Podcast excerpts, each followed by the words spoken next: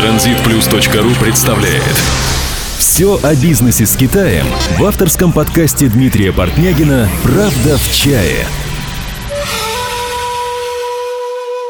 Здравствуйте, вы слушаете 31 выпуск подкаста о бизнесе с Китаем «Правда в чае» и я его ведущий Дмитрий Портнягин. Сегодня у нас очень актуальная тема для тех, кто планирует или уже производит товары в Китае под собственным брендом или индивидуальному дизайну. И поговорить на данную тему я пригласил Дмитрия Лобоха из города Шэньчжэнь, руководителя аутсорсинговой компании DNK Group. А тема нашего сегодняшнего выпуска – производство в Китае под собственным брендом.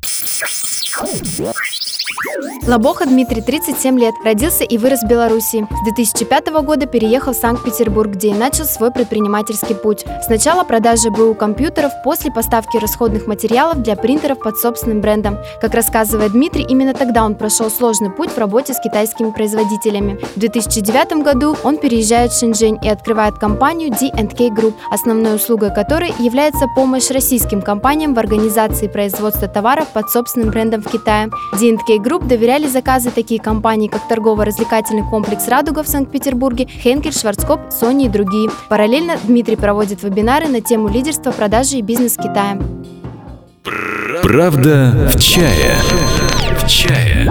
Дмитрий, привет. Привет. А, Дмитрий, мы знаем, что существует OEM и ODM производство. А, расскажи нашим слушателям вкратце о каждом виде и чем они, собственно, отличаются. Ну, начну с того, наверное, что прежде всего большинство людей некорректно понимает эту тематику. Когда люди слышат слово OEM производство, представляют что-то в белой упаковке, э, ну, то есть такое без бренда, без имени. То есть и вот на этом все. И если OEM производство э, кто-то слышит, то подразумевает, что, о, вот я сейчас логотип свой на коробку поставлю, и вот это вот OEM производство. Оно на самом деле более широкое понятие имеет. Я бы скорее даже использовал контрактное производство, потому что прежде всего это когда ты приходишь на завод и делаешь что-то, что уже кем-то разработано, как правило, не тобою, да, но ты делаешь как бы для себя. То есть для того, чтобы использовать в ритейле или, соответственно... Адаптируешь, да, да, свою компанию. Да, угу. то есть как бы нету... Обычно это не подразумевает, что ты что-то новое вносишь. То есть чаще всего все-таки OEM — это прежде всего, что ты делаешь то, что уже существует. ODM, он все-таки более широкий, то есть само значение, да, Original Design Manufacturers. И оно означает, как правило, что ты размещаешь изготовление чего-то нового, то есть дизайн, и, соответственно, само производство. Как правило, при ODM-производстве, когда мы говорим о ODM-производстве, имеется в виду создание чего-то нового. Чаще всего это может быть, что компания тебе все делает под ключ. Ну вот как бы много кто так делает. Допустим, Compal, да, возьмем компанию то же самое. Она производит компьютеры, наверное, для всех существующих брендов на сегодняшний день. То есть она такой крупный контрактный производитель. То есть его и называют контрактным производителем. Но по большому счету они делают ODM-производство. Они разрабатывают схематику, они разрабатывают новые схемы, новые там решения и так далее. И к ним просто приходят и производят, э, покупают уже именитые бренды, у них, грубо говоря, готовые решения. Немножко где-то модифицируя под себя, чтобы чем-то отличаться от других. Поэтому я бы все-таки вот отли, ну, назвал, что если кто-то хочет создать что-то новое, это ODM. Если кто-то просто хочет поставить логотип, это OEM. То есть, чтобы было более понятно, вот я думаю, вот этот вот вариант такой более правильный для всех. А, как я понял, твоя компания занимается и OEM производством, и ODM производством, правильно? Да, потому что на самом деле, ну, для нас даже интереснее создавать что-то новое, потому что как бы просто поставить логотип любой дурак может.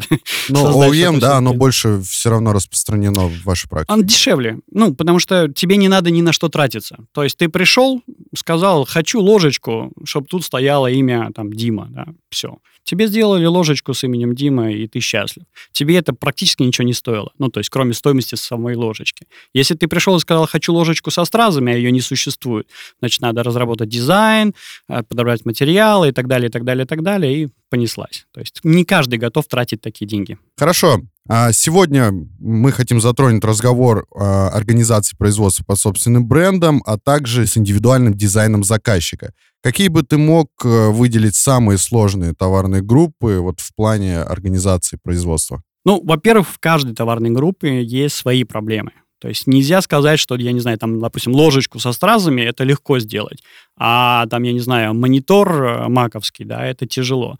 У каждого свои проблемы. А, безусловно, электроника, химия, более сложные тематики по той простой причине, что э, эта вещь не... Ну, то есть ты ее не пощупаешь, ты ее руками не потрогаешь. Ее надо делать сложный технический анализ, использовать специальное оборудование и так далее. Именно по этой причине они сложны. Но возьмем, я не знаю, там даже элементарную куртку, да, какая ткань, какая плотность ткани, какая э, цветовая гамма, как этот цвет был нанесен, там, какие замки, то есть что в составе пластика или что в составе металла. Куча вопросов по любой теме, какую ты не возьмись. То есть нельзя сказать, что вот это легко, а это сложно. Любая тематика имеет свои нюансы, то есть и в них надо разбираться. Ты, конечно, можешь не разбираться, но тогда и получаешь на выходе то, в чем ты не разбираешься. Но ты все равно выделил химию и электронику как вот самые да, такие сложные. Да, она самая сложная, да? да, потому что именно вот как бы тяжело. Ты не можешь это визуально определить. То есть ты с этим действительно должен работать как профессионал. Тогда мы пойдем по другому пути. И сейчас хотелось бы, чтобы ты сказал, а какие сегодня товарные группы самые распространенные? В основном из-за того, что никто не хочет тратить деньги, все хотят получить максимальную прибыль уже сейчас, поэтому я бы назвал товаре потребительской группы. От, начиная от домашнего, от домашних вещей, заканчивая, там, я не знаю, какими-то даже электроникой. Ну вот возьмем тексет, например, да, классика жанра. То есть половина, 85% всех и продукции изготавливаются в Шэньчжэне. Э, ну, изготавливаются под брендами тексета, да. Ну, делается, разумеется, они ничего новаторского не придумывают. Они берут готовые решения, уже давно существующие на рынке электроники, и продают их просто в своей упаковке со своим сервисом и так далее. То есть в основном это то, что можно вот пойти и купить в магазине. То есть вот это самая распространенная группа товаров. То есть все-таки нельзя сказать, что это там, допустим, только одежда или только электроника или еще что-то. Все есть. И есть и, и в области мебели, и в области э, ложек, я не знаю, ножей, там, вилок и всего остального. Mm-hmm. То есть в любой области. Это сейчас все, что не требует затраты на дизайн, и на исследования или там на какие-то разработки, все очень востребовано. То есть половина товара в России это китайская. Ну да, либо сувенирная продукция, промо. Сувенирная, кстати, это отдельная тематика, допустим, mm-hmm. потому что если, ну, как, как бы хорошая креативная компания, да, то есть мы много работаем с сувенирными э, агентствами, э, не сувенирными, а как-то рекламными агентствами, да. Сувенирная тематика, она отдельная. В ней, кстати, очень много э, ODM производства, потому что креативные агентства, они создают что-то новое, стараются предложить что-то уникальное своему заказчику. И, как правило, это означает, что ты что-то производишь с нуля. То есть мне нравится работать с агентствами, потому что, ну, это очень похоже на создание чего-то нового. Как я понимаю, когда клиенты обращаются к тебе вот за помощью, ты начинаешь с того, что ищешь адекватного исполнителя в Китае. Какими способами поиска ты пользуешься и на какие моменты ты при выборе в основном обращаешь внимание? Ну, безусловно, прежде всего этим занимается мой отдел китайский, не я непосредственно. Эм, у нас есть как бы уже утвержденные нами правила, по которым мы подбираем базовые шаги такие. То есть, во-первых, мы, если это новая тематика для нас, то мы э, делаем срез, анализ рынка, потому что мы должны понимать, какие цены актуальны по той тематике, по которой мы работаем. Разумеется, должен быть конкретный запрос от клиента. То есть если он абстрактный, хочу нечто, то с этим бесполезно работать, никто не будет заниматься анализом. Э, если есть конкретный, да, я не знаю, там, хочу ложечку со стразами, 50 тысяч штук, да, то есть и они должны быть позолочены вопрос конкретный, да, то есть, соответственно, мы, если не работали с этой тематикой, э, смотрим китайскую Алибабу, берем э, 5 топовых производителей в этой тематике, обзваниваем, понимаем порядок цен, Исходя из этого, мы дальше уже, ну, как сказать, понимаем, что является актуальным, что не актуальным. Дальше идет проработка уже непосредственно по типам, как работают менеджеры, где находится производитель, какая у него опытность, есть ли интересное решение уже, ну, в смысле, существует ли решение близкие к нашей тематике или нет. То есть э, вот идет пошаговый анализ вот как бы всех аспектов. Если заказ дорогой, то, соответственно, визит на завод, э, обязательно анализ существующего оборудования там и так далее, и так далее, и так далее. То есть какие сотрудники, навыки. Как все равно вот из профессионального опыта можно на глаз, да, определить. Да, да, очень часто, да, очень часто, очень часто достаточно, говорю, даже без выезда, ты, когда опытность уже есть, ты, ты можешь уже без выезда понять, насколько гарантированно ты сможешь работать с этим производителем. Потому что иногда кто-то может дать тебе шикарную цену, но их процесс производства настолько извращен, ну, то есть я имею в виду, то есть как бы логистика процесса у них внутренняя страдает настолько сильно, что тебе это уменьшение цены таким боком потом вылезет, что ты переплатишь потом в три раза больше. Поэтому здесь всегда важно, конечно, не минимальность цены определения, да, и в то же самое время не топовость качества, потому что, ну, не все готовы платить за топ-1, да, то есть за самое лучшее качество. Ты, тебе нужен всегда золотая середина. То есть поэтому, безусловно, ты отбираешь, исходя из опыта. Если же мы работаем с известной тематикой, то там все просто. Мы чаще всего работаем с проверенными партнерами, потому что гораздо проще работать с партнерами, на которых, на которых ты можешь положиться, чем изобретать велосипед с нуля. Да, они не будут э, придумывать какие-то новые процессы изощрения, как сделать продукт подешевле. Да, да, да. Как, как дать сначала, допустим, цену в полдоллара, а потом сидеть и думать, а как же эту цену реализовать? Да, да, да. Безусловно. Согласен. Есть ли существенная какая-то разница вот в организации процесса при производстве какого-либо э, продукта по каталогу производителя от э, того, что мы планируем, допустим, производить под своим брендом? Существенная разница только одна. То есть, если ты работаешь по каталогу, это значит, ты пришел, ткнул пальцем в то, что тебе нравится. То есть, причем ты можешь образец получить, посмотреть, пощупать, потому что, как правило, уже всегда есть. И пошел процесс производства. А, отличие, если что-то новое, это затраты времени на подготовку. То есть, когда вы обсуждаете дизайн, когда вы обсуждаете материалы, когда вы обсуждаете стоимость, когда вы обсуждаете сроки, изготавливается образец. То есть, вот все это увеличивает время и деньги э, существенно, ну, это основная часть, которая отличается. Сам процесс производства, он ничем не отличается. Он такой же, как и для типовых продуктов, потому что, ну, то есть ты же ты ж не обращаешься на мебельную фабрику, чтобы они тебе ложки делали, правильно? То есть поэтому там все типовое, ничего не отличается. Только вот этот первый этап очень сильно разнится. То есть во времени, да? Во времени и в деньгах, разумеется. Во времени и деньгах. Тогда давай э, сейчас э, примерно расскажем о каком-нибудь товаре, да, который у тебя был вот предыдущих каких-то сделок, от момента, допустим, когда человек обращается к тебе, до момента получения этого товара, вот именно под собственным брендом, сколько требуется на это времени? Наверное, каждый этот вопрос задает. Ну вот возьму пример, как раз хороший пример негативного, наверное, сценария, да, когда делалась а, настольная игра, а, которая потом распространялась в составе, э, ну, как бы в ритейловой подарочной упаковке настоящей, ну, как-то электронной игры, да. Была идея отрисованная, вернее, скажем, даже отфотографированная, без каких-либо подробностей, без информации, какого размера э, фишки, там, сколько их, какой цвет, какие данные по понтонам, там, какой материал у карты, как, какая толщина этой карты. Была абстракция, да, то есть вот был рисунок. Желание. Да, вот, вот, вот смотрите, вот в игре у нас вот такая карта, и вот было бы неплохо вот такие вот фишечки и так далее. То есть э, вот это был такой, ну, то есть я не люблю такие сценарии, потому что ты должен за клиента проделать всю его работу.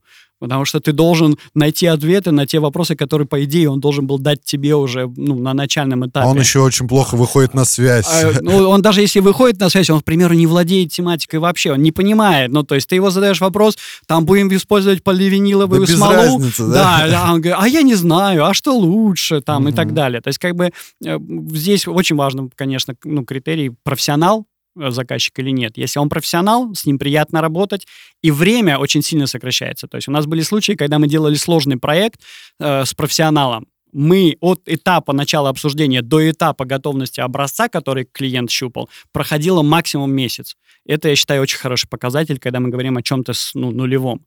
Э, вот вариант э, с игрой у нас растянулся, наверное, месяца на, ну, наверное, на три суммарно, когда мы, ну, как бы смогли пощупать образцы и, и их изменяли неоднократно, потому что тут вот это забыли, там вот то-то не учли и так далее. То есть вот э, от месяца до трех может занимать процесс создания образца. Чем вы более лучший профессионал, тем быстрее вы сможете добиться хорошего результата. Чем вы меньше владеете тематикой, тем дольше вы будете с этим возюкаться. Да, все равно самый, наверное, вот трудоемкий процесс это заказ образца и обговорить все условия заказчика. Да, да, безусловно. Это вот, это, наверное, собственно говоря, это самая сложная часть. Любой готов с удовольствием работать, когда у него там под, под боком завод, да, и все, что нужно, это только перечислить деньги на баланс, проконтролировать, когда уже готова отгрузка, да, и э, посчитать свою прибыль. То есть это самый легкий сценарий, безусловно, и каждый готов работать именно с таким вариантом.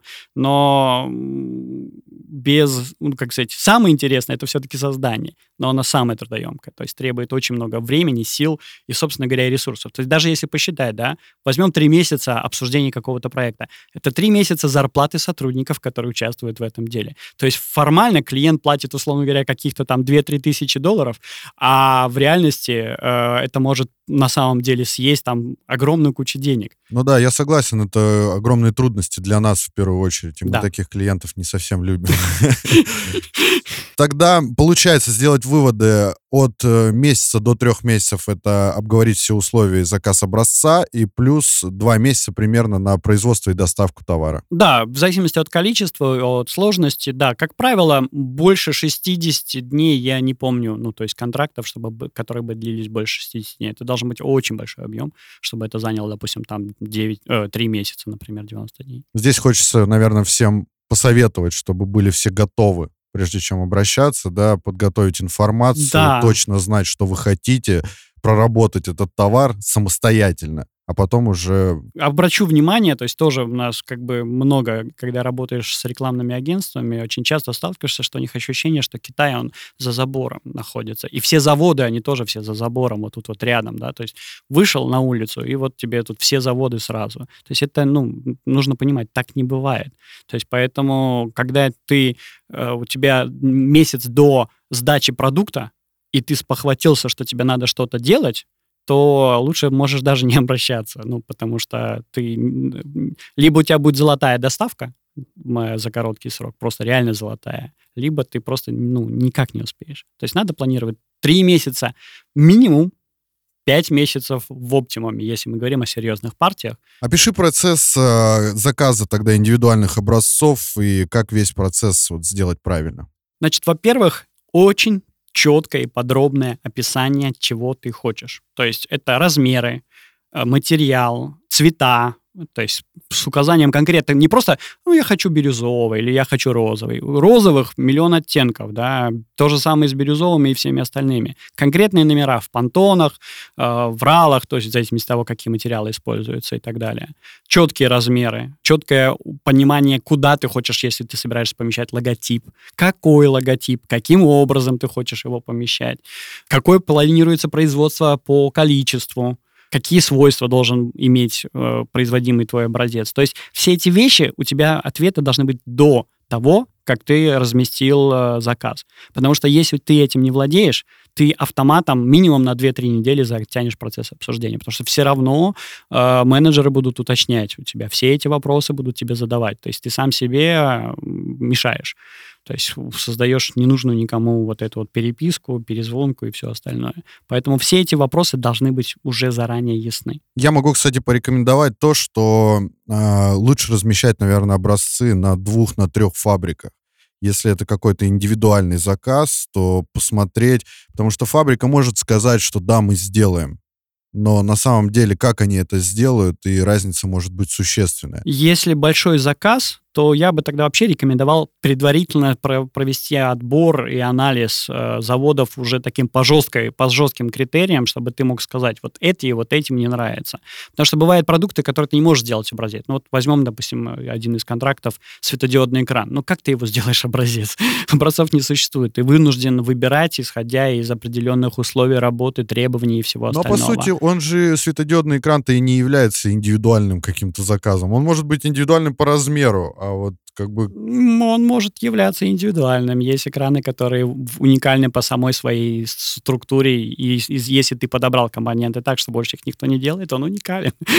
Ну хорошо, ладно, я соглашусь с тобой. Но если мы говорим о простых вещах, безусловно, конечно, размещение заказов, образцов, я имею в виду, на, не на одном заводе, а на нескольких.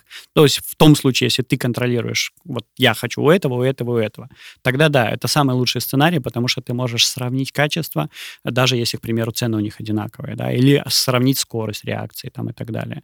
Но если, к примеру, как в нашем случае, очень часто мы работаем с партнерами со своими.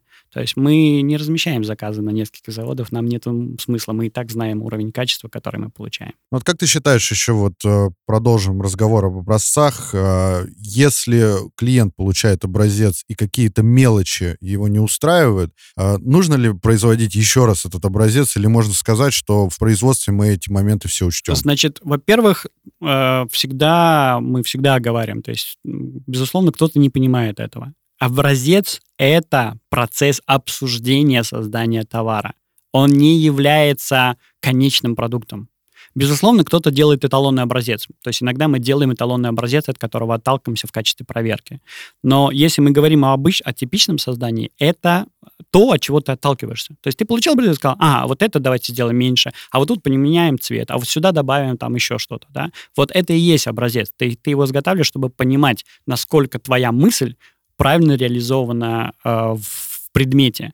И в этом случае, в этом случае, безусловно, ну... Здесь, наверное, зависит от, а, от суммы контракта. Да, то есть еще, если у тебя там, да, если у тебя там копеечный контракт, ну, то есть тебе нету смысла второй раз изготавливать в образец, ну, сто процентов. Потому что, ну вот, я не знаю, там, допустим, вот уникальная ручка, да, вот недавно мы делали совсем, э, стоимость ее изготовления образца порядка тысячи долларов. Она уникальна, ее не существует в природе, то есть она делается там, она сложная. Тысячи долларов стоит создание образца. Безусловно, если ты хочешь перед запуском партии увидеть образец, который полностью удовлетворяет все твои корректировки, замечания, тебе придется заплатить еще раз тысячу долларов. То есть это надо понимать.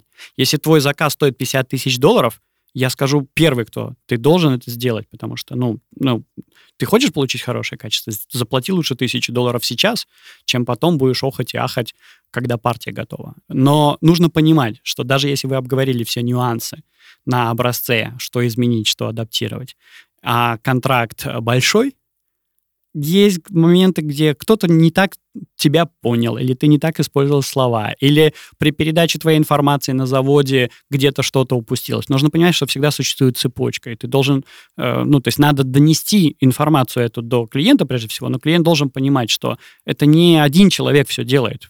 Он тебя слушает, идет на завод, все делает, да, сам же, да, весь процесс. Безусловно, нет, это цепочка людей при цепочке всегда существует потеря информации. Поэтому ты должен понимать, если у тебя большой контракт, заплати лучше еще раз за образец.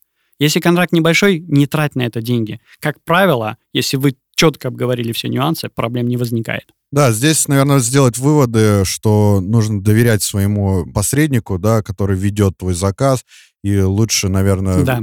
услышать его рекомендации, да, как безусловно. он скажет, да, в зависимости от суммы, в зависимости от того, разовый это заказ или все-таки это будут постоянные какие-то производства, да, то есть от этого отталкиваться и уже как-то адаптироваться к определенной ситуации, правильно? Да, безусловно, безусловно. Хорошо, давай тогда перейдем, наверное, к вопросу контроля качества, да. А, как ты считаешь, без каких стадий а, при производстве уникального товара попросту ну, не обойтись? Во-первых, сто процентов без, не обойтись без изготовления образца.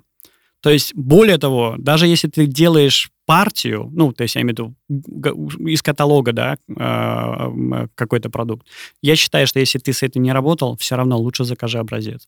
Потому что это твоя, как бы, ну, не знаю, как отправная точка мерила, ты от этого отталкиваешься. То есть без этого, на мой взгляд, у нас, есть, у нас были случаи, когда мы делали без образцов, потому что клиента не было времени ждать образцы, и он сразу стартовал партию. Это, на мой взгляд, самый плохой сценарий, потому что обязательно вынесет, как, вылезет какой-то нюанс, которого ты не учел.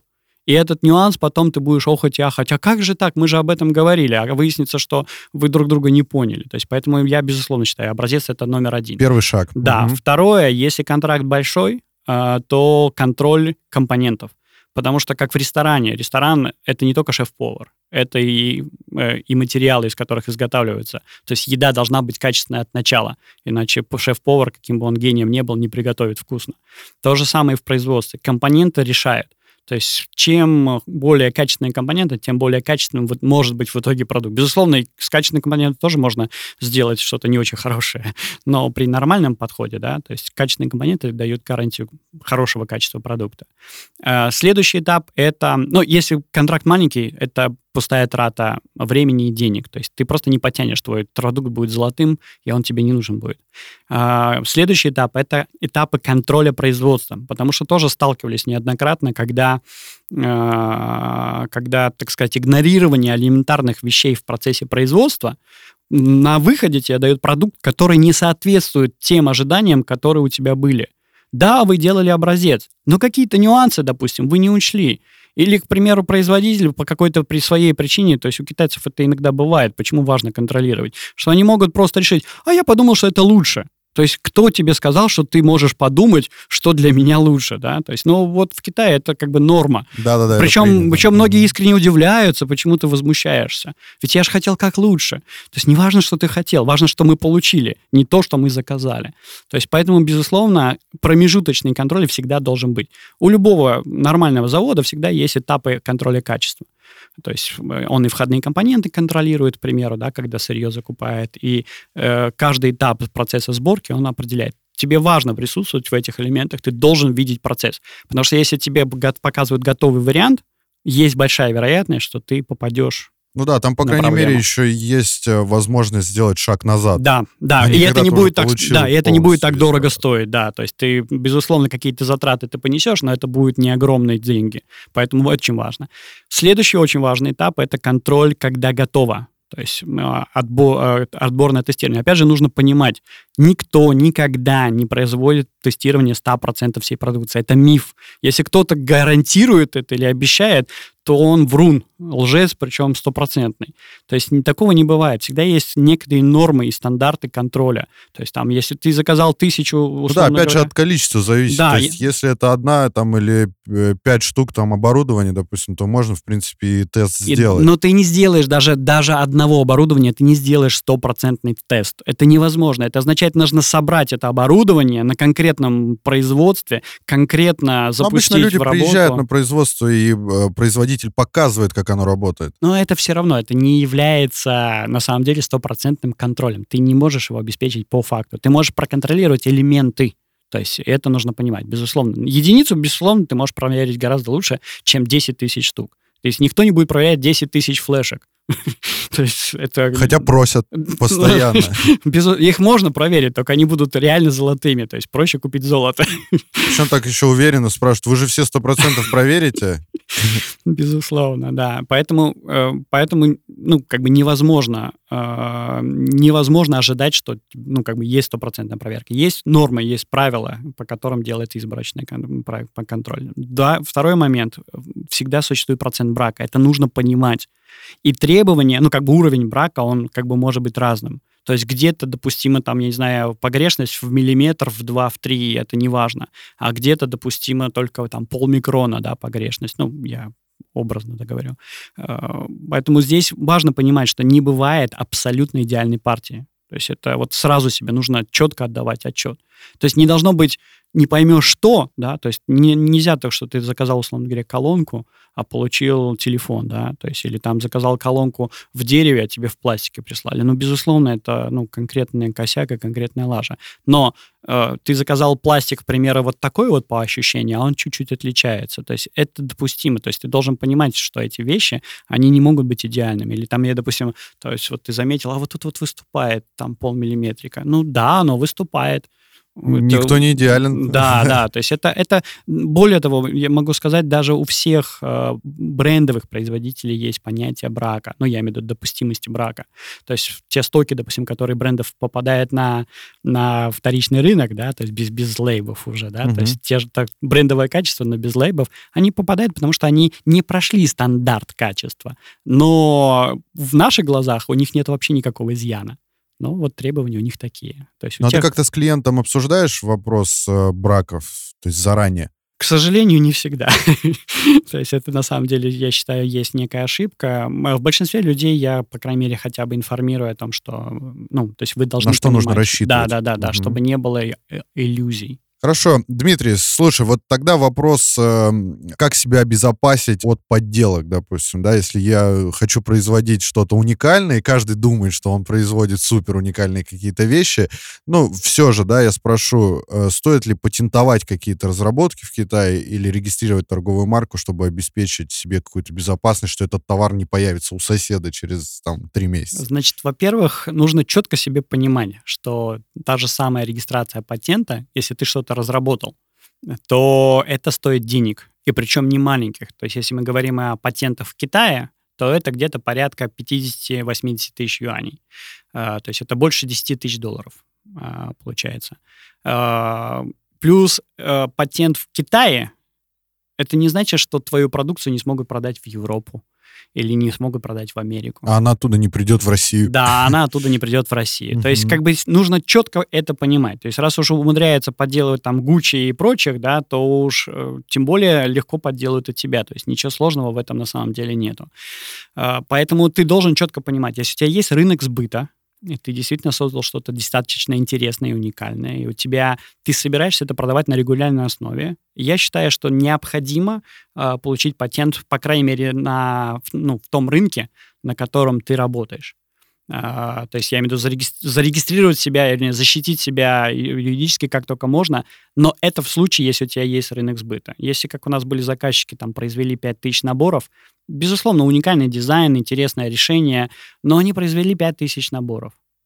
Они говорят, мы вот хотим, чтобы это больше не производилось нигде, никак и никогда. Ну, это глупое ожидание. То есть ты это не можешь прописать в контракте. Более того, даже если с тобой подпишут такой контракт производитель, Ну, ты Ему что не, не про- докажешь, не, что ему что проблема, что ли? Да, ему что проблема отдать твой дизайн соседнему заводу, который будет делать то же самое, и у него-то контрактов никаких нету с тобой. Типа, я сам делаю. Или твой конкурент придет с твоим товаром. Да, да, да, да, да. То есть поэтому производстве. здесь нужно четко понимать, что если у Мгм. вас есть рынок, если у вас есть перспектива, и вы собираетесь работать, безусловно, защищайтесь. Но защищайтесь на своем рынке. То есть торговая марка, в Кит... вернее, патент в Китае, он вам ничего не дает, если вы только не собираетесь работать на китайском рынке, безусловно. Получайте в России. В России вы, по крайней мере, сможете засудить тех, кто пытается вашу продукцию продавать ну, уже под своим брендом, например. Или там в Америке тогда. То есть американским, с американским патентом проще. Ну, в том смысле, что вас послушают даже в России, да, с ним. Другое дело, что готовы ли вы заплатить за это до 50 тысяч долларов? Ну, это такая цифра адекватная, да, за патент. Я не уверен. Э, То есть многих заказ столько не стоит. Да-да-да, согласен. Поэтому я считаю, что есть рынок сбыта, есть перспективы, защищай. Нету, забудь. И вообще не парься на эту тему. Радуйся, что кому-то понравился твой дизайн, твоим дизайном пользуется. Просто получай от этого удовольствие. Да, я тоже часто своим клиентам говорю о том, что лучше не тратить на это время все-таки.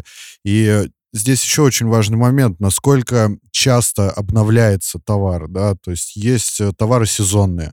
Сегодня ты создал, через три месяца у тебя уже создается что-то новое.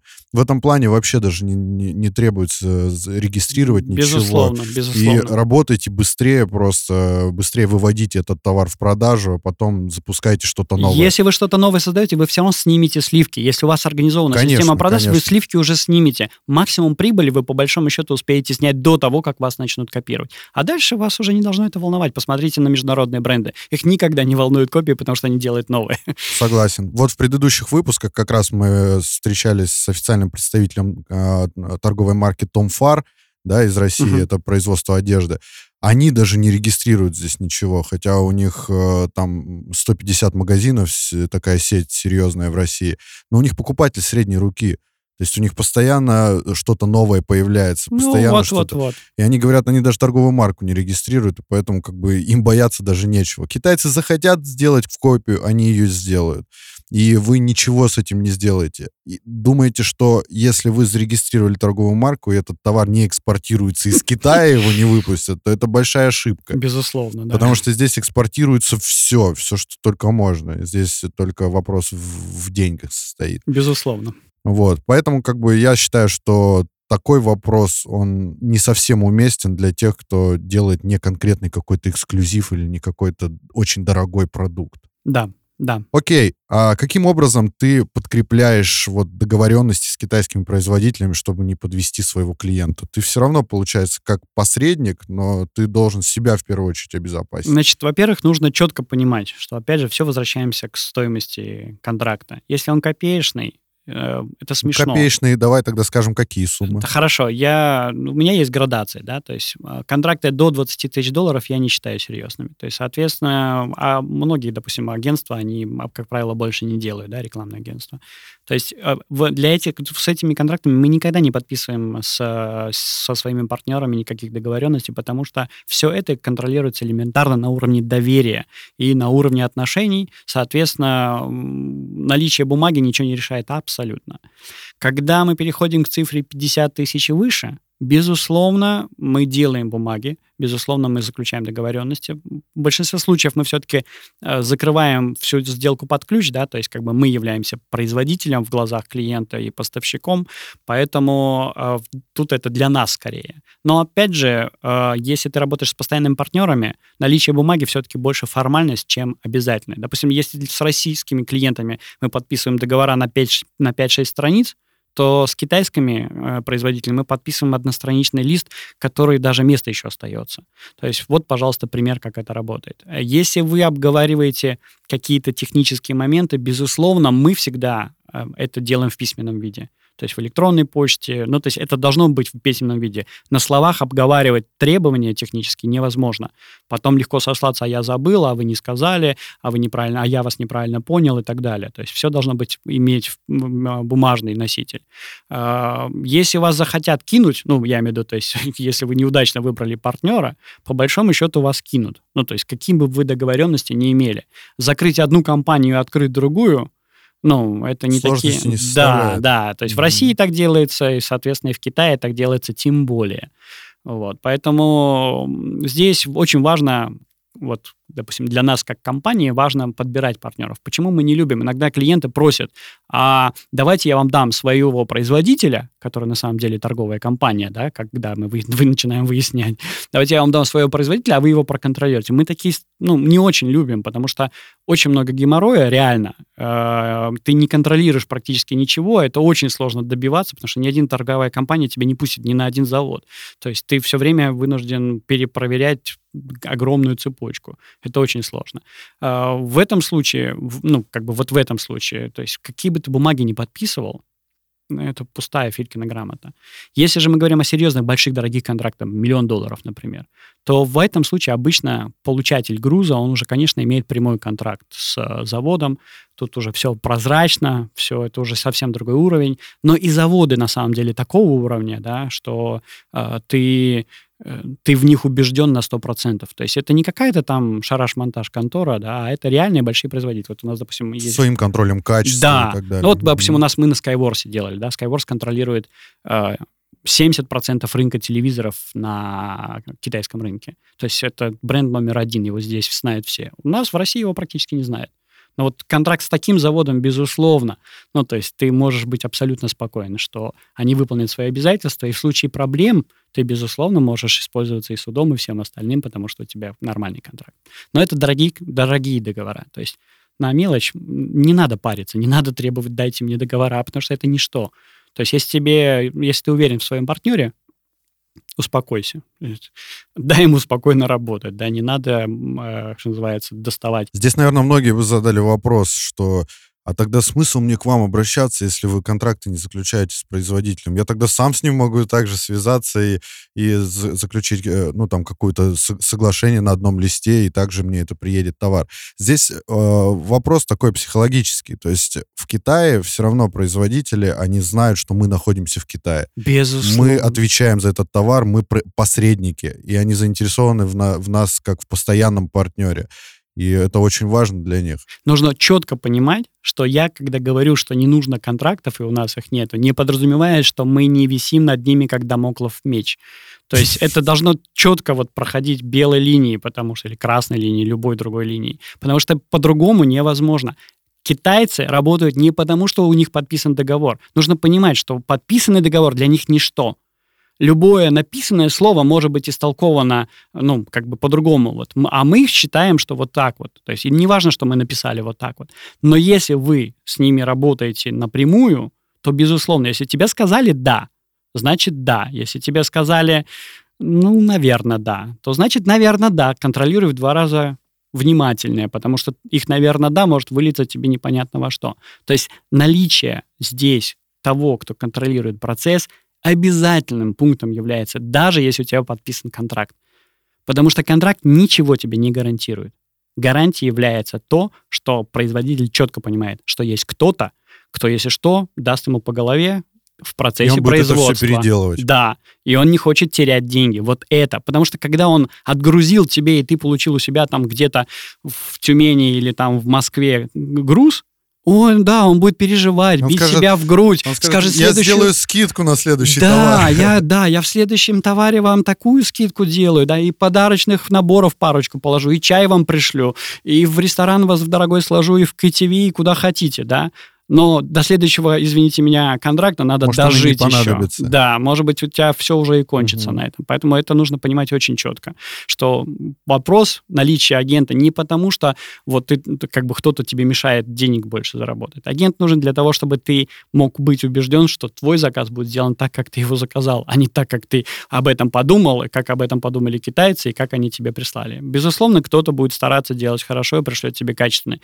Но что будет со второй, с третьей партией, с четвертой, у нас такие случаи были, когда к нам прибегали и кричали «Караул! Спасайте нас! Нам тут такое отгрузили! Что нам делать?» Мы им всегда говорим «А что ж вы раньше-то к нам не пришли?» Что вам было сложно? А мы думали, мы сами. Ну да, безусловно. вот все так думают. Хорошо, вопрос раскрыт. Э, Дмитрий, давай тогда мы заканчиваем э, наш выпуск. И последний вопрос по традиции. Три основных совета тем, кто планирует производство какого-либо товара под своим брендом. Э, у меня есть правило трех П. То есть оно на самом деле во многих сферах жизни используется.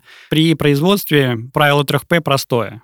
Сначала посчитай, то бишь во сколько тебе обойдется создание чего-то или производство чего-то. Причем все, логистику, ну то есть все, чтобы ты понимал конечную цену твоего товара для тебя в твоем городе. Протестируй, потому что если ты создаешь что-то новое, ты должен быть понимать, четко понимать, что ты можешь это продать. То есть если ты предполагаешь, что ты можешь продать, лучше не лезь. Потому что, ну, не, безусловно, если у тебя много денег, и ты э, решил поиграть в такое казино, то тогда давай. Но если ты серьезным бизнесом занимаешься, протестируй. То есть насколько это востребовано.